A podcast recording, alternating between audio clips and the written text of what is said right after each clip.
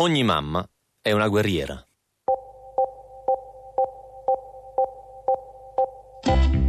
Non capivo se dovevo fare un po' il braccio di ferro o meno, io ho tentato, no? Ho tentato l'idea anche di stare in macchina e, far, e aspettarlo, dicendoglielo, dichiarandoglielo. Era quasi un ricatto bonario.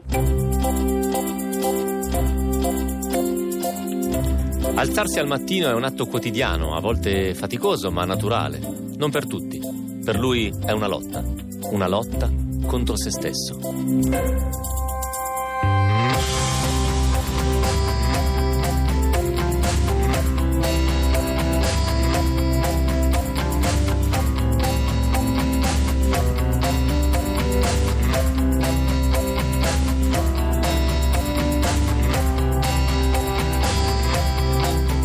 22, 35 minuti in punto, state ascoltando Pascal, state facendo molto bene, questa è Radio 2, siamo un po' da Torino e un po' da Milano, ma non cambia niente, le storie sono calde, sono pronte e sono subito nelle vostre orecchie.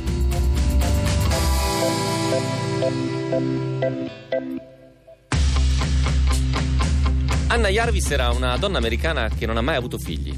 È stata la morte di sua madre nel 1905 a spingerla a organizzare il primo Mother's Day su scala nazionale. Era il 10 di maggio del 1908. Per Jarvis doveva essere una giornata da passare con la propria madre per ringraziarla di tutto ciò che aveva fatto. Non era la festa di tutte le mamme, era la festa della migliore mamma che ciascuno di noi avesse mai conosciuto, cioè la propria, diceva ogni volta. Ecco perché Jarvis insisteva che se ne parlasse al singolare, festa della mamma, non festa delle mamme. Ma agli occhi di Anna il successo si trasformò in un fallimento. Quella che doveva essere una giornata da trascorrere nell'intimità della famiglia diventò presto un'occasione d'oro per incentivare l'acquisto di fiori, dolci, biglietti d'auguri. Anna ne fu profondamente infastidita e cominciò a dedicare tutta se stessa e tutta la sua non trascurabile eredità al compito di riportare la festa alle origini. Fondò la Mother's Day International Association per riprendere il controllo delle celebrazioni. Organizzò boicottaggi, minacciò cause legali e attaccò persino la First Lady Eleanor Roosevelt e le sue iniziative di beneficenza organizzate nel giorno della festa. Anna continuò a combattere per la sua festa, almeno fino ai primi anni 40. Morì nel 1948, a 84 anni. Avrebbe potuto approfittare della sua invenzione se avesse voluto, e invece continuò a combattere contro chiunque ne approfittasse. Ieri, se non avete capito o per caso non ve ne siete accorti, era la festa della mamma e la puntata di oggi si intitola La battaglia delle mamme. Raccontiamo di un figlio difficile da gestire e di una mamma guerrigliera. Benvenuti a Pascal.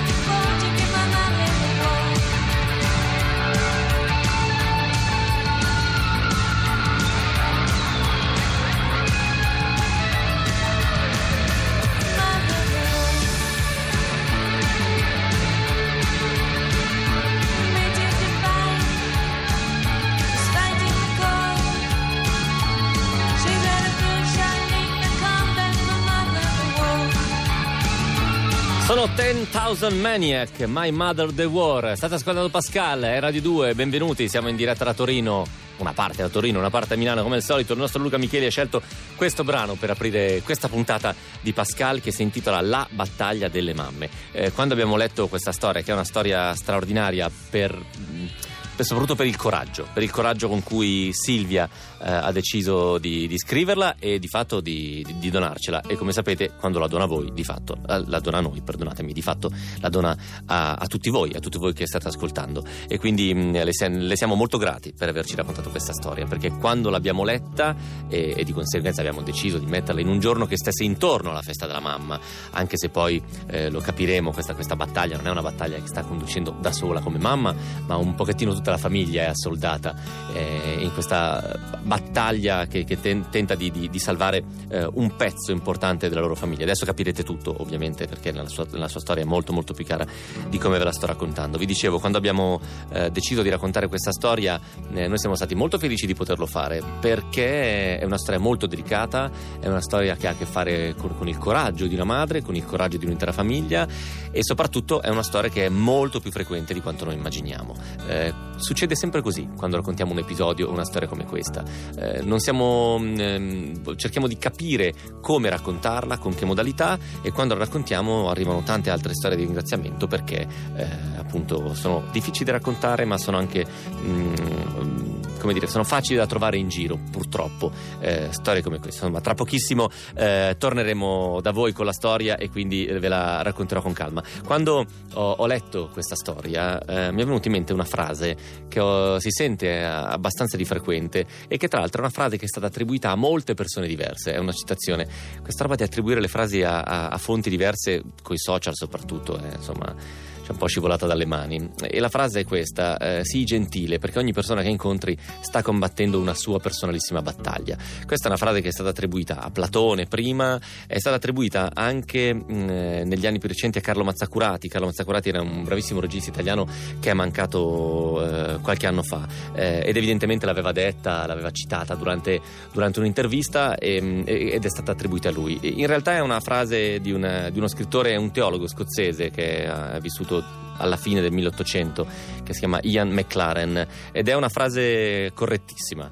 Sono quelle frasi che appaiono di solito tipo nei meme un cielo azzurro e sopra la frase. Ecco cerchiamo di ripulirla da, se la ripuliamo da tutta quella retorica di immagini da, da, Facebook o da Instagram, più Facebook che, che, da Instagram, è una, frase, mm, è una, frase, straordinaria perché racconta appunto quanto ognuno di noi in fondo abbia un pezzo di umanità ferita che porta con sé e che non mostra agli altri. E grande o piccolo che sia, merita rispetto. Ed è per questo motivo che questa sera vi raccontiamo questa storia. La storia ce l'ha mandata Silvia, la puntata si intitola La battaglia delle mamme. Pascal, state con noi.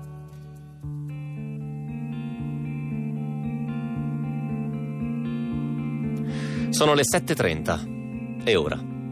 Apro la porta della camera di Riccardo, mio figlio. Dai, è ora di alzarsi. Sono le 7.30, datti una mossa. Lui non risponde. Completamente coperto ed appallottolato nel piumone. Nemmeno il viso emerge. Ore 7.35. Allora, sei sveglio? Niente, nessuna risposta. Solo un breve movimento sotto il piumone ore 7 e 38. Dai, dai, ce la puoi fare anche oggi. Tira fuori dal letto una gamba, poi l'altra e si va. Concentrati sui gesti, non pensare, gli dico. Si chiama depressione ed è una brutta bestia. Già l'adolescenza in sé è una bella sfida. Insieme sono devastanti. Sei ancora lì? gli domando, sono le 7.45. Fra 5 minuti dobbiamo partire. Ti faccio un caffè per svegliarti? Chissà, chissà se oggi ce la farà se ce la farò io a trovare la parola giusta, la coccola o il pungolo che lo smuoverà. Chissà se ce la faremo a mettere insieme le nostre forze e a partire. Ore 7.46. Senti, adesso io vado in auto. Sai che fa freddo, quindi non farmi aspettare. Alzati e vestiti in fretta. Nessuna reazione da sotto le coperte. Io sono in auto L'attesa è molto dura, i dubbi, le preoccupazioni mi assalgono. Riuscirà oggi ad alzarsi da quel maledetto letto? È una settimana che va a scuola dopo quattro mesi chiuso in camera. Avrà la forza di combattere anche oggi. Il pensiero che possa non uscire più da questo tunnel mi sfiora. È un anno che è in cura presso l'unità di neuropsichiatria infantile, ma è sempre più aperto questo spiraglio. Insomma, sta andando a scuola. Ma ce la farà ad andare avanti o tornerà ancora a chiudersi nel suo angoscioso bozzolo? Mi muovo per cacciare i pensieri bui che non mi aiutano. Devo concentrare tutte le mie forze per affrontare il problema che ho ora. Risalgo in casa.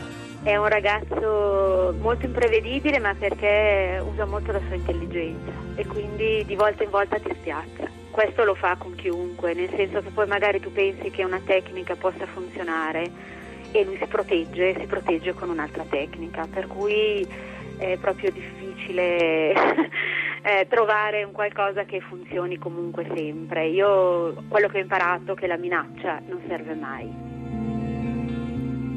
Ore 7.55. Riccardo, allora hai deciso di farmi congelare? Alle 8.45 ho un appuntamento di lavoro, gli dico. Non vorrai farmi arrivare in ritardo. Sotto il piumone si agita e si lamenta nervosamente. Lasciamo stare. Lasciami stare. Richiudo la porta della camera e mi crolla il mondo addosso. Si è arreso, penso. Non riesce proprio ad alzarsi. Questa settimana è stata un'illusione. Tornerà a rinchiudersi in camera. Non ce la faccio più. No, non ce la faccio più, non so più cosa fare. Cosa faccio? Lascio perdere? Lo lascio a letto? Getto la spugna, fugo da questo incubo. Il senso di impotenza e di angoscia sta cavalcando verso di me. E poi no. No, ho un guizzo di ribellione. Non posso concedermi il lusso di arrendermi. E di farlo proprio adesso. Rientro in camera con voce ferma e sincera dico: Mi trovi in auto. Sai che non cedo. Sono parole in cui credo e lui percepisce la mia determinazione, ne sono convinta. Ripenso al suo stato d'animo all'uscita da scuola. È contento, è entusiasta, è fiero di sé. Devo tentarle tutte perché anche oggi lasci quella camera. Quindi torno al parcheggio. Sono le 8.15, sono in auto da 12 minuti, ma non c'è nessuno all'orizzonte. Basta. Tutte le mattine così. Basta, la frustrazione mi pervade, è immensa, mi sento inutile, inetta, incapace. Risalgo in casa disperata. All'entrata, però, vedo lo zaino appoggiato a terra. Lui è in bagno a prepararsi. Ritorno in auto, sono colma di gioia, leggera come l'aria. Vorrei urlare al mondo che anche oggi ce la farà. Dire a tutti mio figlio è vivo e vuole vivere. Sale in auto, sono le 8.25. Complimenti guerriero, gli dico, ce l'hai fatta. Gli sorrido. Lui mi risponde con il suo meraviglioso, enigmatico sorriso e io mi sento la mamma più felice del mondo.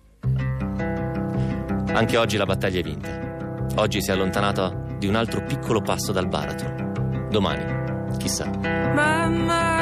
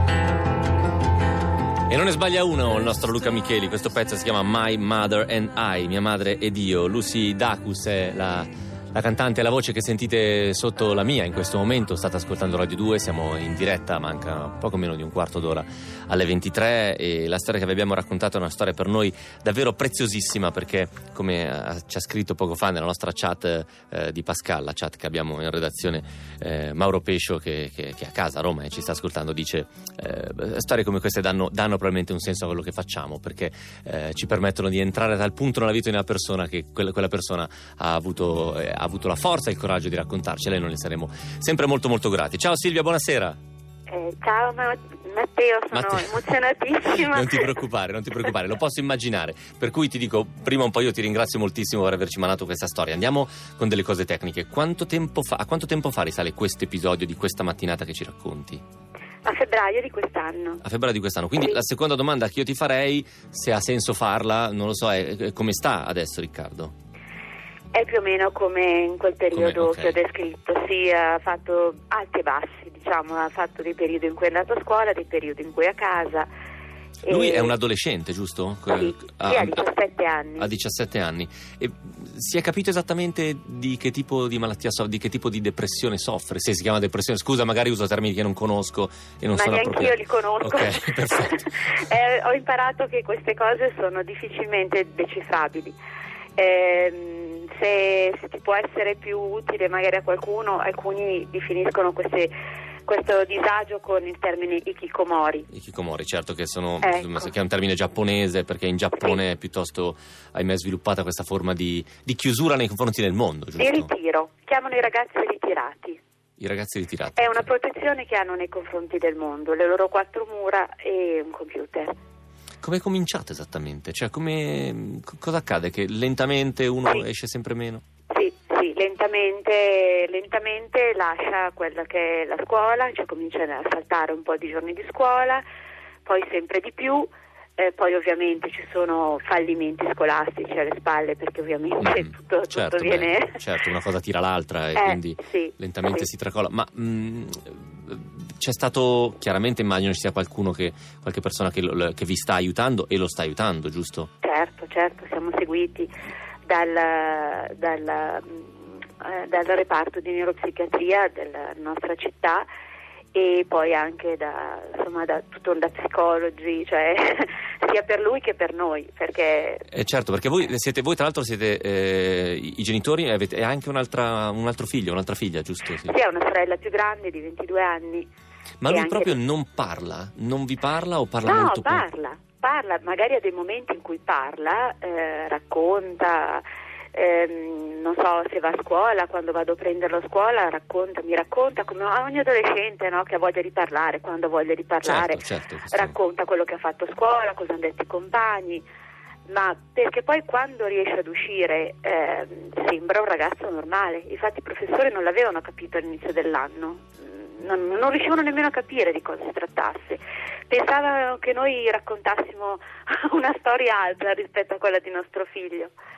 Ah, quindi questo è ancora più stupefacente, nel Sì. senso che è, proprio, eh, come dire, è una forma di, di due modi di vivere la giornata radicalmente diversi, cioè uno Sì. fuori e, e uno in casa. Noi tra l'altro, Silvia, abbiamo intitolato questa puntata La battaglia delle, delle mamme, perché avremo anche una storia eh, dopo questa che racconta di una madre che, insomma, che ha avuto un'esperienza da guerrigliera vera e propria, quindi è un'altra storia, però in realtà so che evidentemente è tutta la famiglia che sta mh, Certo. combattendo per- in- nella stessa Certo. direzione.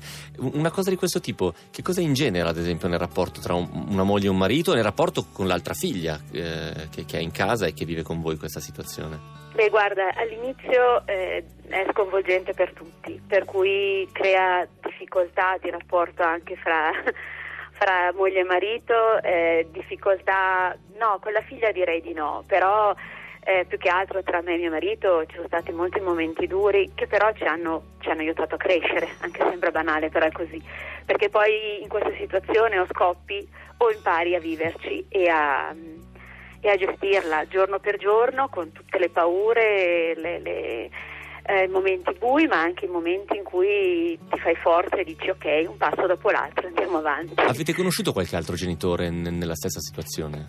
Sì, sì, abbiamo conosciuto, io ho conosciuto una mamma che è in una situazione come la nostra e tra l'altro diciamo una situazione ancora un pochino più complicata perché mh, i genitori sono divisi, quindi è ancora un pochino più complicata Certo. e comunque le domande sono le stesse. E ci si aiuta? Si trova un modo, insomma, condividendo storie insieme, si trova un modo per aiutarsi oppure quantomeno alleggerire la situazione? Sì, sì, diciamo a livello emotivo Certo. sì, magari si fanno due chiacchiere, anzi a Un- volte ci si ride anche sopra. no? Un'ultima cosa e poi, immagino, un'ultima cosa, fortunatamente devo dire, Sì, fortunatamente, sì. un'ultima cosa e poi ti lascio andare. Ehm, qual, qual è, qual è l'orizzonte adesso per Riccardo? Cioè, avete, che so io, un obiettivo di tempo, un obiettivo di cose che possono succedere? No, nel senso che nemmeno, nemmeno chi lo segue ce li dà. Mm, Loro dicono tutti che bisogna avere pazienza e seguirlo e questa è la cosa più dura perché mm, a volte ti sembra di essere uno spettatore e di non poter far nulla. E questo è proprio è un- uno del, diciamo, delle cose più, più difficili da affrontare perché non hai se non degli obiettivi minimi che però a volte Riccardo poi non segue quindi è come se ricostruissi ogni giorno un pezzettino che poi magari si distrugge, poi si ricostruisce poi, e poi vai avanti e, e speri che le cose piano piano migliorino. Silvia, noi ti facciamo ovviamente gli in bocca al lupo, li facciamo a te, alla famiglia e anche a Riccardo. Ti ringraziamo per la storia e per, questa- per il tono di questa telefonata che eh, trovo sempre che il modo in cui si dicono le cose faccia un grandissimo pezzo di quello che diciamo e tu hai un tono fermo, deciso e davvero, insomma, vi auguriamo il meglio. Grazie davvero Silvia, in bocca al lupo. Grazie, Buona grazie, serata. Matteo, buona ciao. serata. Ciao ciao.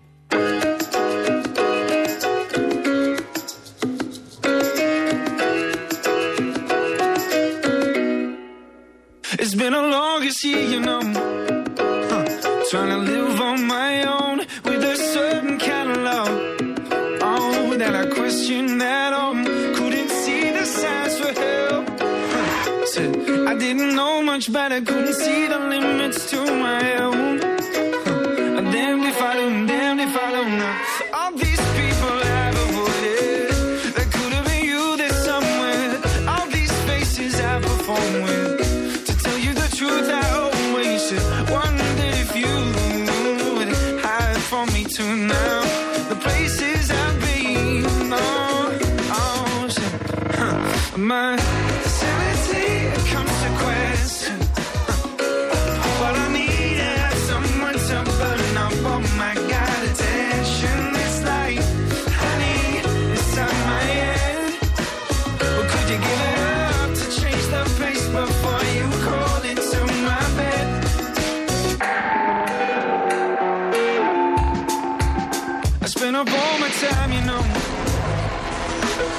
predicting it all, trying to see it no for no.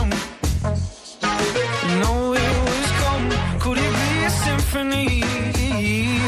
In a room full of silence, did I preach hypocrisy? Oh, trying to run from the violence now. See, all these people I've avoided, it could have been you there somewhere. To all these faces I perform with, to tell you the truth, I always you would hide from me too now. The places I've been. Oh. È sempre Pascal, è sempre Radio 2, bravissimi, mancano 5 minuti alle 23 in una serata finalmente tiepida, quantomeno qui a Torino mi stupivo di essere arrivato eh, alla splendida sede Rai di Torino che ringrazio sempre per l'accoglienza, eh, per, eh, per l'attenzione, insomma sono arrivato qui a piedi in maniche di camicia e mi sembrava incredibile dopo un weekend eh, piuttosto autunnale. Continuiamo a raccontare, continuiamo a, a ringraziare Silvia per la storia, vi ricordo che se per caso avete perso dei pezzi, se avete sentito magari solo la telefonata e vi ha incuriosito, potete recuperare tutto quanto il- la puntata sul nostro sito pascal.blog.rai.it nella sezione podcast podcast oppure ovviamente su Rai Play Radio. Altrimenti è molto più facile chiedere l'amicizia, cioè non chiedere l'amicizia perché è un, è un gruppo chiuso, quindi dovete iscrivervi al nostro gruppo Facebook, è Pascal Radio 2, è facile facile e lì trovate tutto quanto, trovate sempre un eh, piccolo riassuntino della puntata in immagini, parole e link ovviamente. Questa puntata si intitola La battaglia delle mamme, perché dopo la storia di Silvia e, e, di suo figlio ora ve ne raccontiamo un'altra. Questa è la storia di una giovane donna che, scavando nel passato della madre, ha scoperto una vita da vera e propria guerrigliera. È la storia di Reia El Salahi. Pascal, state con noi.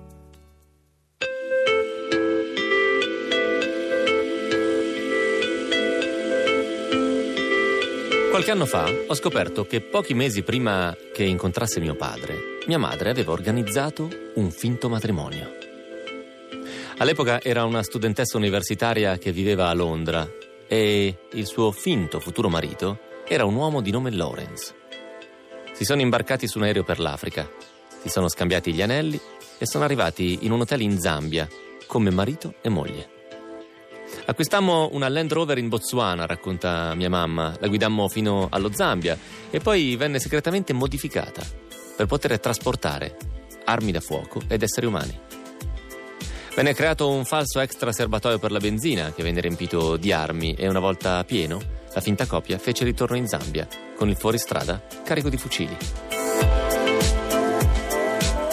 Era il 1971. I due si fingevano turisti bianchi, ma in realtà trasportavano clandestinamente armi ad andare e guerriglieri a tornare. Lo fecero più e più volte, per tre mesi.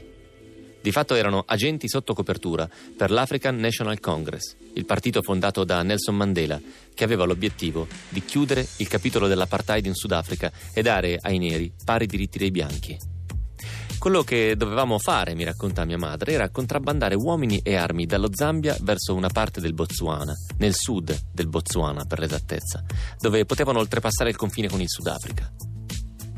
Io ho scoperto i dettagli del segreto di mia madre da un libro quando avevo 25 anni, la stessa età che aveva lei quando andava in missione.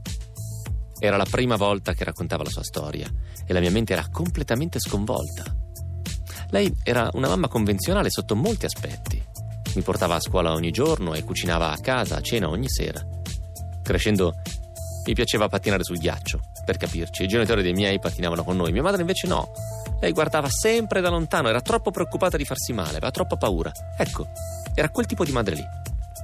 Come poteva essere la stessa persona che alla mia età trasportava armi per i guerriglieri? E soprattutto, perché avrebbe rinunciato a tutto questo per la vita che aveva con noi?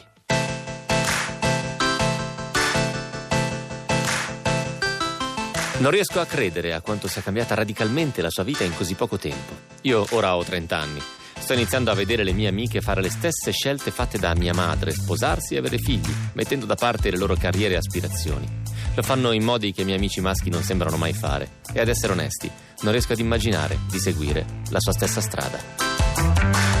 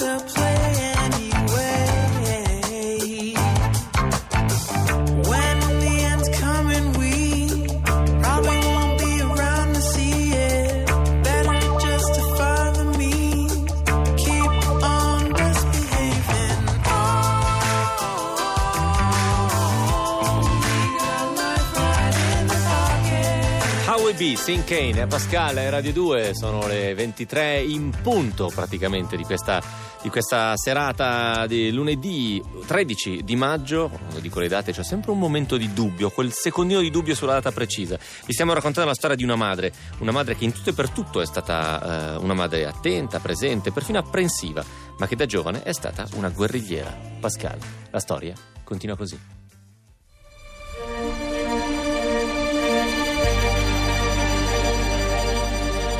Mia madre è cresciuta in una famiglia ebrea a Newcastle. Newcastle è una città industriale del nord dell'Inghilterra. Ha vissuto la sua vita come molti studenti tra la fine degli anni 60 e l'inizio degli anni 70, partecipando a manifestazioni anti-apartheid e marciando in proteste contro la guerra del Vietnam. E quando fu avvicinata da un uomo che si fingeva uno studente, con l'obiettivo di reclutare giovani bianchi per rischiare la vita trasportando persone e armi in Sudafrica, lei accettò. Mia madre sostiene che non temeva per la sua vita, si preoccupava più che altro del fatto di poter essere imprigionata o deportata. Così le venne assegnato un partner, il suo finto marito Lawrence, e insieme ricevettero una vera e propria formazione. Cosa fare se si è pedinati, dove lasciare messaggi segreti e perché non scrivere mai i dettagli della missione. È una persona socievole ed è stato questo il punto che si è rivelato il più difficile per mia madre. Lei non poteva parlare con nessuno, nemmeno con i suoi genitori, di quello che stava realmente facendo. È stata questa forma di inganno ad affascinarmi. Io non riuscivo a capirlo. Sembrava lontanissimo da lei. Lei non è mai stata una mamma, diciamo così, smart. Invece immaginarla viaggiare tra i confini africani sotto copertura, con un finto matrimonio come palliativo, è stata una cosa che mi ha fatto letteralmente diventare matta anche se lei ora minimizza e dice ma in realtà abbiamo passato molto tempo a guardare gli animali, cosa che non avevo mai fatto prima, perché eravamo vicini a una riserva di caccia e questa è una delle cose che fanno i turisti e le coppie in luna di miele. Così abbiamo fatto tutto quello che sapevamo di dover fare per sembrare credibili. Un'altra cosa che mi sconvolge è pensare che tutto questo mia madre lo faceva con un ragazzo che non conosceva e che si fingeva suo marito. Non ci conoscevamo, ma era un bel tipo, mi ha raccontato, in gamba, riservato, parlavamo spesso della nostra vita e del nostro futuro.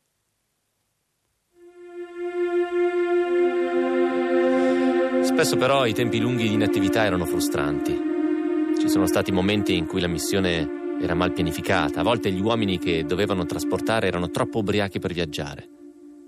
Una volta si sono persi e accidentalmente hanno attraversato oltre il confine con la Rhodesia. Si sono trovati faccia a faccia con guardie armate molto aggressive. Qualche anno prima mia madre aveva vissuto in Tanzania e faceva la ricercatrice universitaria. Lì aveva conosciuto Jimmy, un ragazzo africano di cui si era innamorata. Lui era un attivista politico ed era stato arrestato e incarcerato proprio mentre mia madre aveva iniziato a collaborare con i ribelli sudafricani. Per anni si sono scritti, anche dopo la sua liberazione. Poi di lui non ha più saputo nulla, finché un giorno ha scoperto che era stato ucciso durante una missione. Pochi mesi dopo essere tornata a casa dalla sua missione, a mia madre è stato presentato l'uomo che poi è diventato il suo vero marito, mio padre.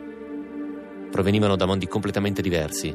Era un musulmano sudanese e c'era una notevole differenza di età. Ma si innamorarono e andarono a vivere in Qatar. Negli anni abbiamo poi vissuto tra il Qatar e Londra. Mia madre ha cercato di rimanere politicamente attiva con altre forme di lavoro, dal giornalismo all'editoria, ma alla fine ha rinunciato a tutto. Aveva lasciato la sua vita indipendente per seguire mio padre in un luogo dove ammette è stata tagliata fuori da tutti e da tutto ciò che prima conosceva e amava. Ha quindi rivolto la sua attenzione a crescere la famiglia. Non ha mai più fatto niente di simile a quello che aveva fatto in Africa del Sud e non ne ha mai più parlato. Mm-hmm.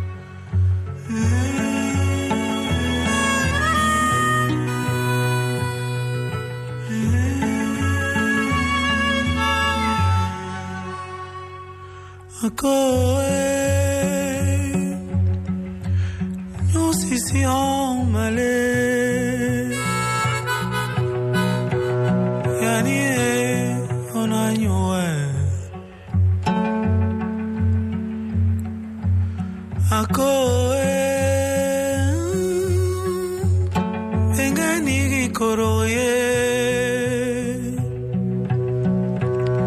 engayo kining squem.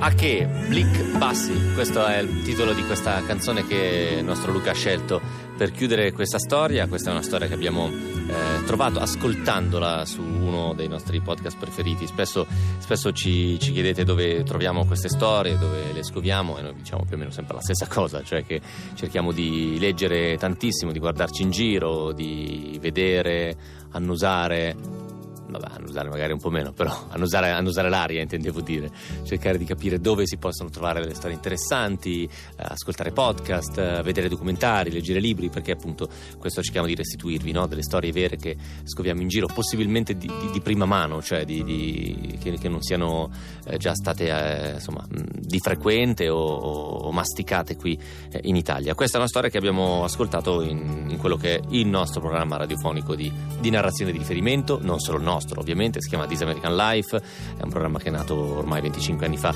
eh, per opera di Ira Glass, che è uno dei più grandi autori di, di- di giornalismo narrativo, cioè di storie che vengono eh, prese e fatte raccontare dalle, dalle persone in prima persona. In questo caso dal- dagli autori e dai, dai protagonisti in prima persona. In questo caso appunto eh, la storia era quella di, di questa donna eh, che, che l'ha raccontata la figlia, Reia El Salai, la- la- la- l'abbiamo restituita così com'è. Se avete voglia di andare a scoprire qualcosa di più, se parlate la lingua ad esempio, se parlate inglese avete voglia di sentirvela in originale, è molto più lunga, molto più complessa di così, la trovate sul nostro gruppo Facebook, Pascal Radio 2, c'è una foto eh, di una ragazza nera guerrigliera in mezzo alla guerrigliera, insomma, vestita in mimetica in, mezzo a una foresta, ci cliccate sopra e lì trovate il link di riferimento. Tra pochissimo torniamo invece con un'altra delle storie che cerchiamo di raccogliere qui a Pascal, una storia che arriva dalla vostra viva voce, la raccogliamo attraverso i messaggi audio eh, di WhatsApp, risponde a 5 domande. Tra pochissimo sentite tutto. Pascal, state con noi.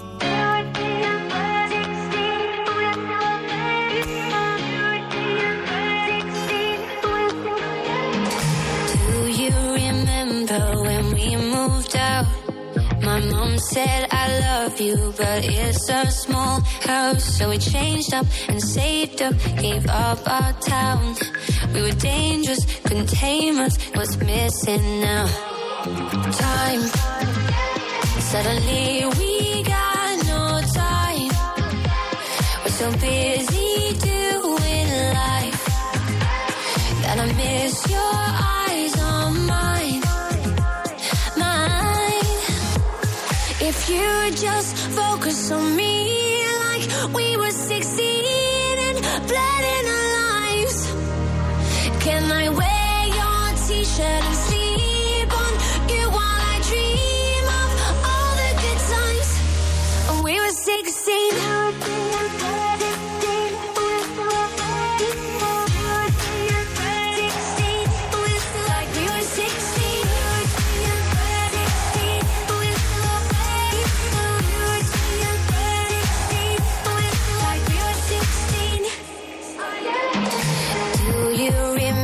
the teacher said You're too young, too stupid, don't lose your head. But years gone and we held on with the best intent. Just two kids who kicked it on MSN Oh, time Suddenly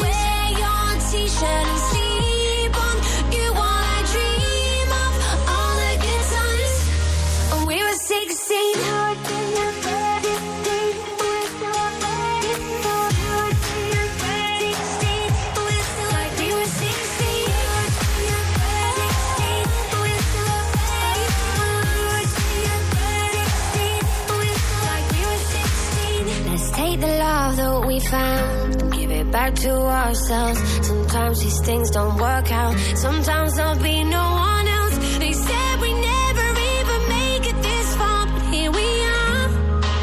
We're still counting stars like we were 16. Qual è la cosa più importante che vi è successa oggi? Se vi è successa. È Pascale Radio 2, siamo in diretta un po' da Torino e un pochettino da Milano, come delle volte accade. E questa è la domanda che, una delle domande che vi facciamo ormai dall'inizio di questa stagione attraverso il nostro sito pascal.blog.rai.it. Eh, c'è una sezione proprio che si chiama Le 5 domande di Pascal. E una è questa: qual è la cosa più importante che ti è successa oggi? Ehm, ce ne sono molte, magari, o magari ce ne sono zero. Oggi magari è stata una giornata regolare, una giornata come tutte le altre. Eh, ad esempio, nel mio caso, la cosa mh, più importante o mh, più strana che mi è successa oggi è che eh, mentre passavo da Piazza Castello qui a Torino c'erano dei ragazzi in gita che giocavano col pallone, sapete no? Mh, Ci, ci- probabilmente stavano aspettando l'arrivo dell'autobus, giocavano col pallone, a un certo punto la, pallone mi la palla mi è arrivata vicino e io non sono riuscito a non intervenire, ma c'era uno dietro di me che ha cercato di calciare la palla e ha calciato il mio piede. È una stupidaggine, ma mi fa male il piede da due ore perché un ragazzino mi ha dato un calcio solo perché io che ho 20 anni e a voglia, forse anche di più, volevo far vedere che sapevo stoppare quella palla. Per dire, questa magari non la racconterei proprio a Pascal, ma però magari anche sì. Secondo me se io trovo un modo per raccontarla, Luca Micheli ci mette una bella base e la fa diventare una piccola storia interessante. Altrimenti, se per caso non vi è successo niente di importante oggi, potete rispondere a una delle altre domande di Pascal. Come hai conosciuto l'amore della tua vita, ad esempio? Qual è la volta in cui hai avuto più paura nella tua vita? Ci sarà stata sicuramente, sarà stato un episodio specifico e se è accaduto ed è stato forte, ce l'avete sicuramente in testa e siete pronta per raccontarla. Come sei finito a fare il lavoro che fai? Questo, eh, il lavoro che fai o quello che fai nella tua vita? Metti che non fai un lavoro, metti che sei un prete e non lo consideri un lavoro, come ci sei finito a fare il prete? Come sei finito a fare il missionario, a fare la suora? Adesso mi vengono in mente solo ruoli religiosi, perché di fatto sono un- una missione e, e- e occupano la, la giornata di una persona per interamente, interamente per tutta la vita, ma forse è difficile considerarli un lavoro. Insomma, come sei finito a fare quello che fai? Se hai voglia di rispondere, puoi prendere il tuo telefono, aprire WhatsApp e mandarci un messaggio vocale vocale a questo numero 335 80 77 446. Te lo ripeto. 335 80 77 446. Può durare un minuto, un minuto e mezzo, due minuti. L'importante è che sia una storia che risponda a una di queste cinque domande. Sono cinque, ve ne ho lette solo quattro, perché la quinta domanda è quella a cui risponderà tra pochissimo l'ascoltatrice che ci ha mandato il messaggio. Qual è il ricordo più bello della tua vita? Ci sarà per forza un momento. Questo magari è un pochettino più difficile da scovare nella memoria rispetto a, che so io, la volta in cui hai avuto più paura. Ma se c'è un momento felice, eh, qualcuno dice, visto che oggi si parla di citazioni che finiscono nei meme su Facebook, quando siamo felici eh, accorgia- facciamoci caso, no? accorgiamocene. Ecco, proviamo a farlo, proviamo a tornare con la, con la memoria a quel momento lì. Qual è il ricordo più bello della tua vita? Se ce l'avete, rispondete con un messaggio vocale al 335 80 77 446 via WhatsApp oppure ascoltatevi questa storia. Sono Giulia e in pratica il ricordo più bello della mia vita che mi viene in mente in questo momento deriva da uno dei momenti peggiori in realtà della mia vita. È successo quasi un anno fa e stavo ad una festa, praticamente conoscevo superficialmente le persone, non sono una persona molto mh, che va molto alle feste, quindi ero un po' in ansia e ho iniziato a bere, ho bevuto e sono finita all'ospedale. E all'ospedale io non mi ricordavo niente, mi sono svegliata e il giorno dopo con, eh, e non sapevo nemmeno come c'ero finita. E scopro poi che mi ci avevano portato due mie amiche che erano venute apposta a quella festa, dopo che avevano chiamato l'ambulanza e avevano aspettato all'ospedale con me ehm, fino alla mattina.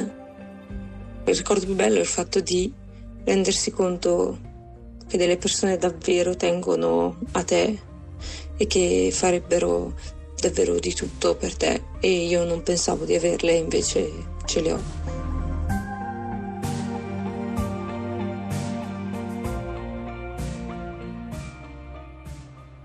Yeah, I'm gonna take my horse to the old town road. I'm gonna ride till I can't no more. I'm gonna take my horse to the old town road. I'm gonna ride till I can't no more. I got the horses in the back, horse stock is attached.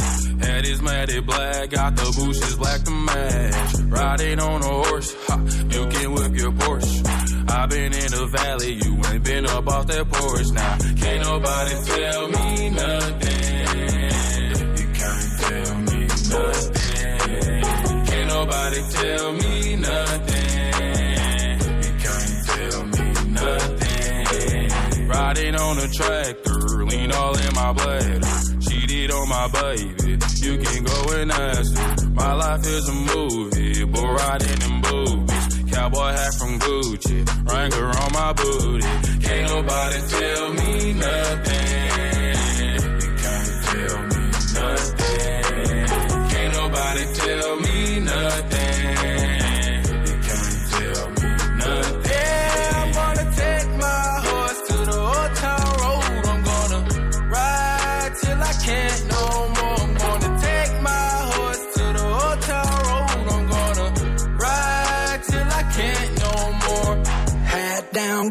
Town, living like a rock star. Spend a lot of money on my brand new guitar. Baby's got a habit, diamond rings, and Fendi sports bras. Riding down Rodeo in my Maserati sports car. Got no stress, I've been through all that. I'm like a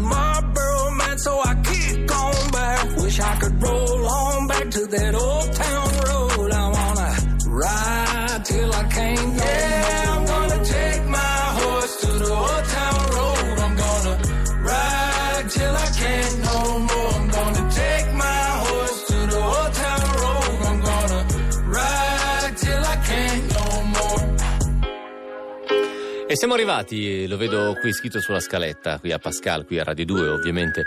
Siamo in diretta e continuiamo a raccontarvi storie in questa notte di maggio. Siamo arrivati alla mm, puntata numero 135 di questa storia che vi stiamo raccontando. Quando raccontiamo una storia seriale, eh, in coda a, a ogni puntata, un po' come è successo con il diario di Maddalena, un po' in parte anche come è successo con i, i diari di coppia, che erano cinque, eh, ma comunque erano seriali, quindi ce n'era uno per ogni giorno della settimana. Ehm, succede che quando noi cominciamo, quando partiamo all- all'inizio della stagione, più o meno in questo periodo cominciamo a pensare alla storia da raccontare il prossimo anno, da selezionarla, immaginarla. Insomma, non ce lo diciamo chiaramente, però un po' tutti lo pensiamo. Quando cominciamo ci, ci diciamo riusciremo, riusciremo ad arrivare fino alla fine. Cioè ci sarà sufficiente materiale, ci sarà sufficiente storia, ci saranno abbastanza snodi narrativi anche per tenere l'attenzione, tenere l'interesse di una storia che dura un'intera stagione, mm, insomma dai primi di settembre a fine giugno, che sono le date eh, in cui va in onda Pascal. Ehm, non lo sappiamo mai, lo speriamo, e in questo caso sta succedendo, sta succedendo in maniera anche abbastanza evidente. Sta succedendo che la storia eh, di Francesco ha una serie di snodi eh, narrativi incredibili, ormai lo conoscete, siamo partiti da un ragazzino, da un bambino che nasce eh, in una famiglia che vive a Milano, col papà che è a San Vittore e appena esce da San Vittore il papà con la famiglia torna a Catania, eh, chiude la sua carriera criminale e eh, incredibilmente la comincia il figlio, cioè la comincia lui, la comincia attraverso eh, la- la- il furto di felpe, magliette, jeans che rivende e da lì è un'escalation fino a diventare uno dei rapinatori di banche più ricercati in giro per l'Italia, eh, grandi periodi di latitanza in Francia, in Spagna, la morte di un figlio piccolissimo di, di 10 anni di età, eh, la morte dei due genitori, la separazione con la moglie, la solitudine totale, la forma di redenzione in carcere, l'incontro con una donna in carcere. E siamo a questo punto, siamo al punto in cui, eh, dopo essersi innamorato di questa ragazza che è una volontaria che lavora nel carcere, eh, vengono scoperte delle lettere che si scambiano, vengono scoperte in malo modo, viene comunicato con le lettere stampate, eh, viene comunicato a lei la- la- quello che è successo con queste carte sul tavolo del direttore del carcere e ora ci troviamo in questo punto. Lui non la vede da giorni, non sa che cosa sta succedendo, lei è stata allontanata dal carcere e tutti quanti ci domandiamo che cosa sta per succedere e quello che sta per succedere è questo. Pascal è un'educazione criminale.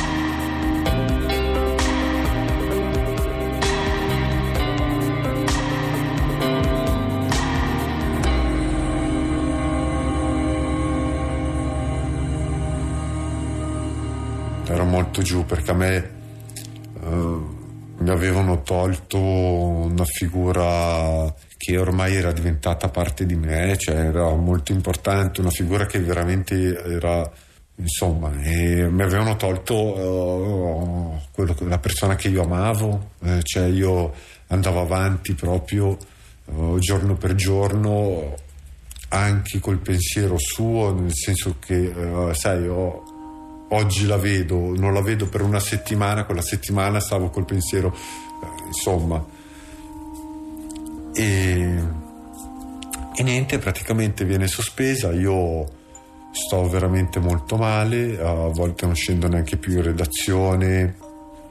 Uh, di uh, c'ho Raffaele in sezione con cui mi confido e a uh, quell'occasione io proprio emotivamente sono a pezzi e piango anche con lui, mi lascia andare. Tra i detenuti nascono delle dicerie sul nostro conto. Anche la polizia penitenziaria partecipa al chiacchiericcio inizio a subire qualche piccola cattiveria. Piccole ripicche che però nella vita quotidiana in carcere influenzano molto il mio stato d'animo. Per ridarmi il computer ci impiegano mesi.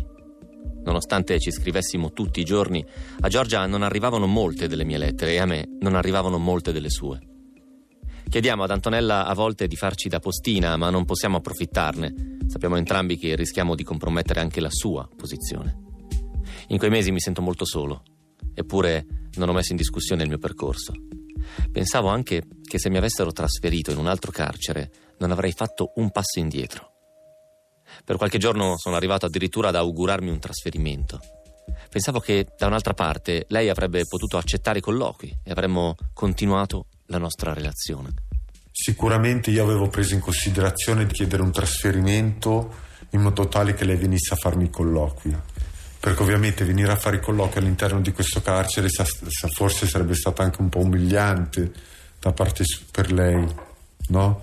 E io avevo messo in, uh, come ipotesi la richiesta di un trasferimento. Io sapevo di avere il magistrato dalla nostra parte. Con il magistrato avevo stretto un rapporto, ma non mi aspettavo che la stessa persona che aveva in mano la mia condanna diventasse la persona più vicina a me anche a livello umano. Da lei ho sentito una comprensione e anche un affetto nei miei confronti che mi stupirono molto. Dopo la sospensione di Giorgia, il mio magistrato di sorveglianza mi convocò per un colloquio. Quando ci incontrammo, la prima domanda che mi fece fu: Come sta? Non bene, dissi io. Non capisco perché mi è stata tolta questa persona, non abbiamo fatto niente di male. Dissi al mio magistrato che avevano scoperto la nostra relazione, le spiegai delle lettere che avevano stampato, delle ritorsioni che stavo subendo, della paura di perderla e della rabbia per la mia impotenza. Ma fui molto fermo anche sulla certezza che noi non avevamo fatto niente di male, mai. Non ho la certezza se dopo il colloquio con me ebbe modo di parlare anche col direttore del carcere, oppure eh, se fu Antonella a fare pressioni, oppure se fu una decisione presa dal direttore e basta. Ma dopo tre mesi di allontanamento, la situazione prese una svolta improvvisa.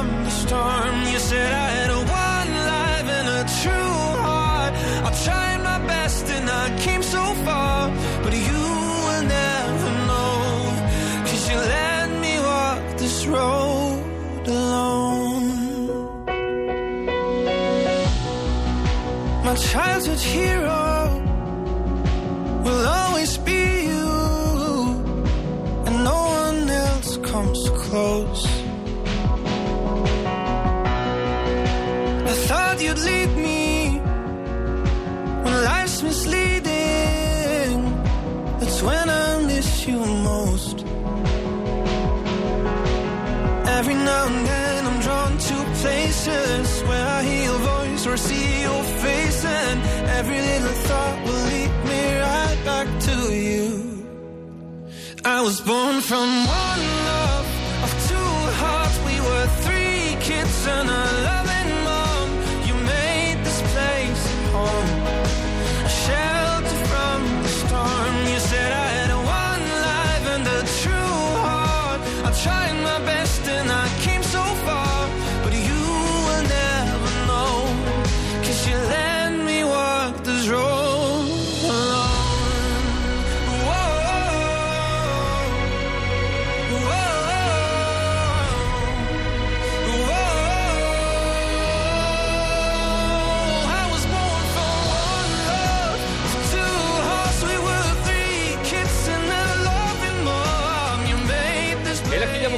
chiudiamo così anche questa puntata di Pascal, un pezzo da Torino, un pezzo da Milano, quindi ne approfitto per ringraziare Andrea Montone che è stato di là dal vetro e ci ha manato in onda da qui e tutta ovviamente la gloriosa sede Rai di Torino che è qui alle spalle della Mole che oggi si stagliava su un cielo azzurrissimo poco prima di entrare qui. Lasciamo la linea al GR2 poi a me anziano youtubers ovviamente vi ricordo che domani sera non siamo in onda perché lasciamo lo spazio a The Voice of Italy, quindi ci sentiamo mercoledì come al solito puntualissimi per raccontare storie che è il modo migliore per conoscere il mondo. Viva!